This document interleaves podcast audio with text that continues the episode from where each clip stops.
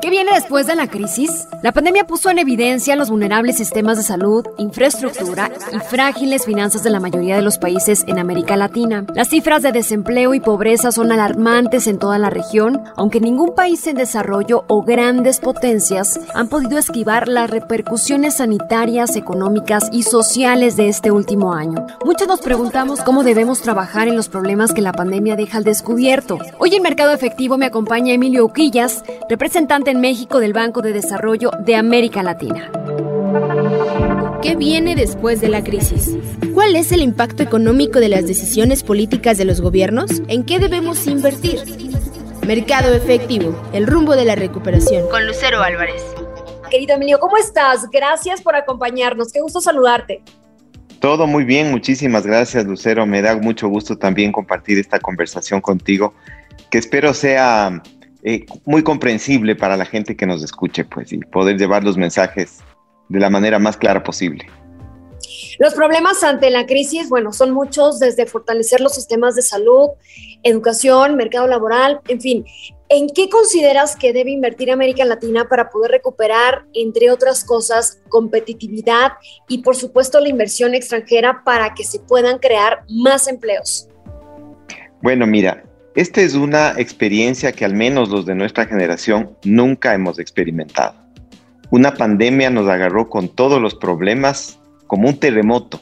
Nos sorprendió el momento menos pensado y no es fácil identificar cuáles son las acciones óptimas para poder salir de esta situación. Sin embargo, existe un conjunto de, yo diría, de acciones de sentido común que los países tenemos que seguir eh, emprendiendo y los multilaterales apoyando y pensando, que eso yo creo que es el aporte más importante de los multilaterales como nosotros, ayudar a pensar a los países cuáles son las sendas de recuperación más efectivas.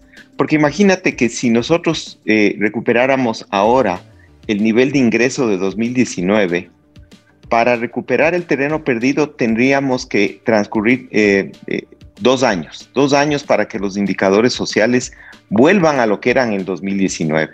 Y mientras más se demore el proceso de recuperación, vamos a tener un problema que nunca he visto en la literatura económica así muy evidente, salvo en las grandes crisis, que es la pérdida del crecimiento potencial, es decir, una pérdida eh, de la riqueza de los países.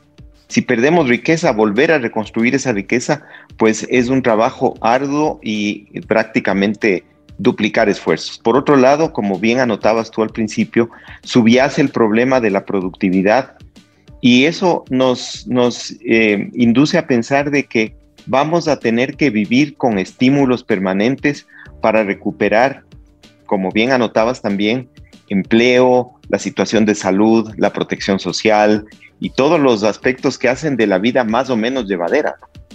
Entonces es una incógnita amplia. América Latina sin duda necesita recuperar el bienestar de, la población. Hemos escuchado en, en, los últimos meses bastante este término de inversión con impacto. Eh, te pregunto en qué consiste, cómo se evalúa, si fue funcional o no una inversión, cuáles son las tendencias internacionales de esta práctica. Mira, la inversión de impacto se refiere eh, normalmente a esa inversión que tú haces pensando en la gente, pensando en todos los que participan en el ciclo de producción. Es decir, ya pasó de, de, alguna, de alguna manera pasó de moda este concepto de responsabilidad social empresarial solamente para pasar a un estatus superior en la cual la inversión de impacto pues te involucre a más gente en sus niveles de bienestar. Entonces yo creo que eso es algo impostergable, eso tiene que seguir y tenemos que seguir pensando en, eh, eh, categorías de innovación mucho más eh, agresivas. Es por eso que tenemos que incorporar a las fintechs, a las todas estas hackatones para pensar en soluciones muy específicas y el uso de datos de inteligencia artificial, etcétera, ya creo que deja de ser una opción, sino pasa a ser una obligación.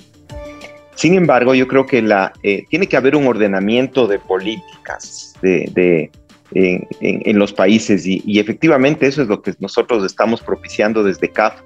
Hemos hecho, fíjate, una investigación muy amplia con expertos de toda la región y lo estamos poniendo en nuestra página web. Eh, se llama Diálogos de Política y perdona que tenga que hacer este pequeño comercial, pero yo creo que las personas que están interesadas en, en profundizar en el tema vale la pena que lo vean porque estamos recogiendo experiencias, visiones teóricas y haciendo un contraste para tratar de contribuir a la discusión. Entonces te decía que ahí em, nuestra, nuestra visión eh, pasa por varios temas fundamentales, empleo a nivel sectorial, el sector agrícola, el sector turismo, eh, como decías, los sistemas de protección social, el tema de la deserción escolar es gravísimo, programas de transferencias sociales y capacidades estatales y consenso. Yo creo que esa es la inversión eh, en la que todos los países tenemos que centrarnos para poder salir de esta, de esta pandemia más o menos airosos, porque estamos seguros que vamos a tener heridas y cicatrices de largo plazo que tenemos que superarlas y nos va a tomar algún tiempo, ¿no? Eh, en ese sentido, por ejemplo, eh, yo creo que y México tiene una gran ventaja. Eh, estos hubs de valor agregado, como el que tienen ustedes en Guanajuato, es una experiencia impresionante. Porque fíjate que tú estás desarrollando infraestructura ¿Para quién? Para, es algo de sentido común, para que el sector productivo la utilice. Muchos países dicen, voy a desarrollar una red de carreteras, pero no piensan en el siguiente, en la siguiente fase, que es para quién? Para turismo, para producción, para movilización, para ampliar mercados. No se piensa en eso. Entonces, este tipo de hubs de valor agregado yo creo que lo que te dan es esa visión, una visión integral y holística que a la final redundan en la generación de empleo y, el empleo formal y todo lo que eso implica, ¿no? Este, seguridad social, acceso a eh, eh, transferencias de los programas que los estados emprenden, eh, acceso a beneficios sociales.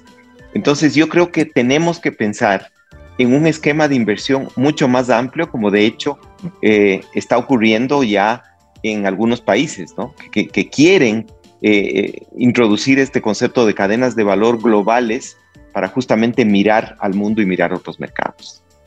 De hecho, el, Banco de Desarrollo de América Latina, pues sí, hemos visto que ha hecho bastante énfasis en los últimos años en inversión justamente de, infraestructura y, también en lo referente al sector de energía eléctrica y transporte urbano, ¿no? Sí, bueno, nosotros eh, eh, históricamente hemos tenido mucho interés en, en apoyar a los gobiernos en, energía en general y en, energías limpias, energías eficientes, ciclos combinados, este, granjas solares, etcétera, proyectos fotovoltaicos.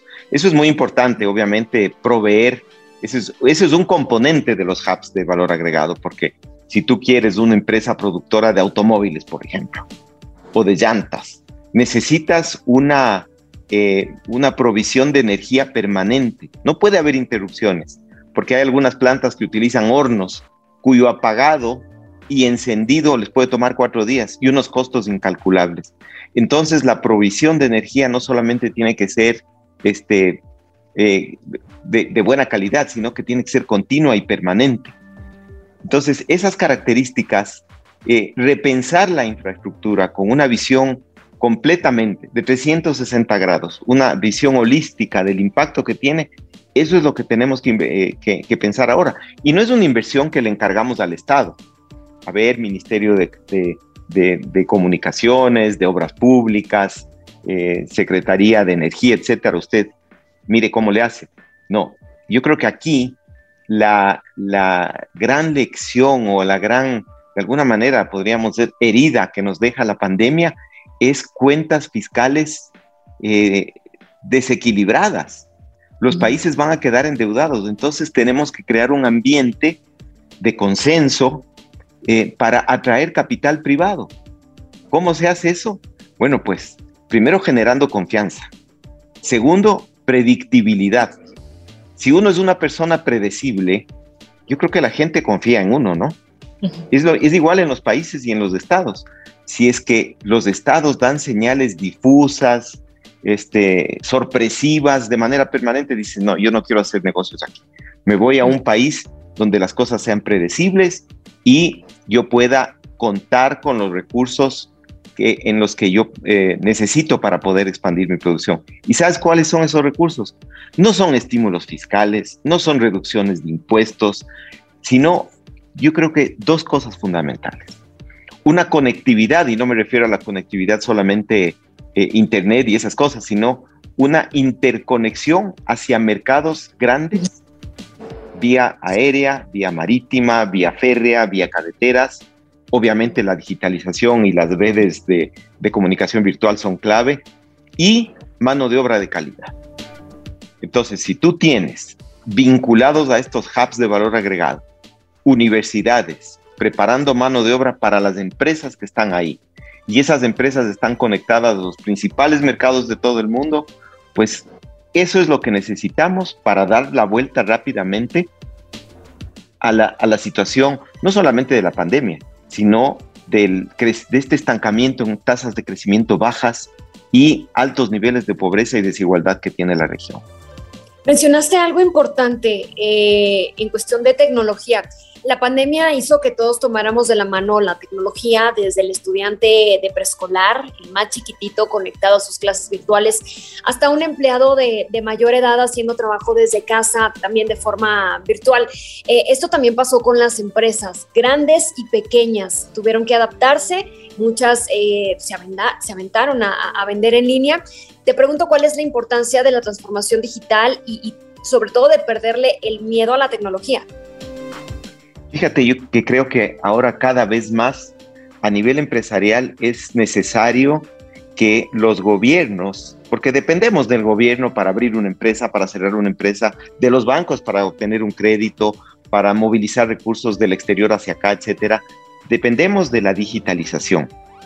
Y hablándote de capacidades estatales, la digitalización de trámites y servicios públicos que incremente también la productividad del sector público. Tú sabes que en las, en las cuentas nacionales, este, el, el CIU de las Naciones Unidas, donde se clasifican todos los sectores de actividad económica, está la administración pública.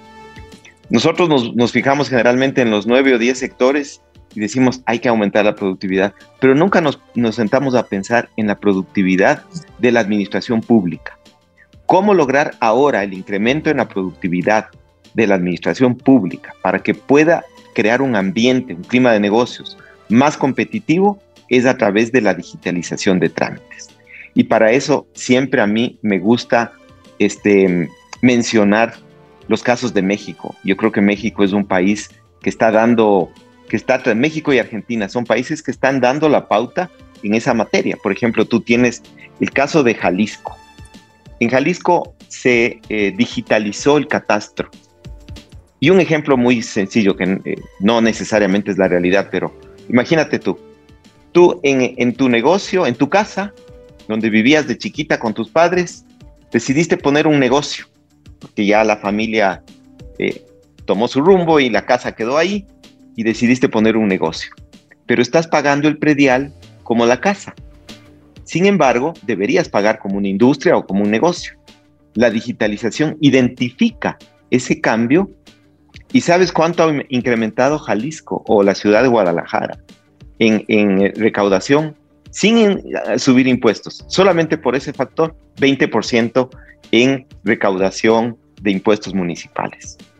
Entonces, esos son los beneficios. Por otro lado, por ejemplo, la, esta eh, cruzada que está haciendo Argentina o que la hizo, pasar del e-government, del gobierno electrónico, al gobierno inteligente, este, permite cosas como esta. Identidad nacional digital.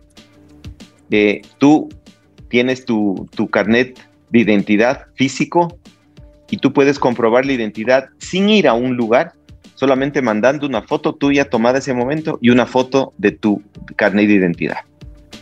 Identidad comprobada, tú eres tú, eres tú el que está al otro lado de la línea haciendo el trámite. Y eso no sabes cuánto alivia. Por ejemplo, una persona que está en, no sé, pues en en Chihuahua quiere hacer un trámite en la Ciudad de México, no tiene que trasladarse físicamente para poder hacer una cuestión notarial, por ejemplo. Entonces, esas son, son este, cosas que se están haciendo, que ya no son proyectos, sino que son realidades y que contribuyen con el clima de negocios, con la creación de empresas y con el ámbito de producción. Tenemos también, en el caso de la Ciudad de México, la Agencia de, Innovación Digital, con todos estos temas de incidencia delictiva, por ejemplo, dónde se cometen los delitos, qué tipo de delitos se cometen, a qué horas, en, en qué sitio, exactamente en qué calle y en qué manzana se cometió un delito, te permite pues utilizar todos los datos para optimizar los recursos con los que cuentas, tanto a nivel financiero como a nivel físico, utilización de, por ejemplo, los carros de policía, etcétera. Entonces, optimización de recursos públicos son este, ya mm, elementos que pasan por, una, por un desafío muy grande que también van a contribuir para cambiar la realidad de la economía y poder acelerar la recuperación post pandemia.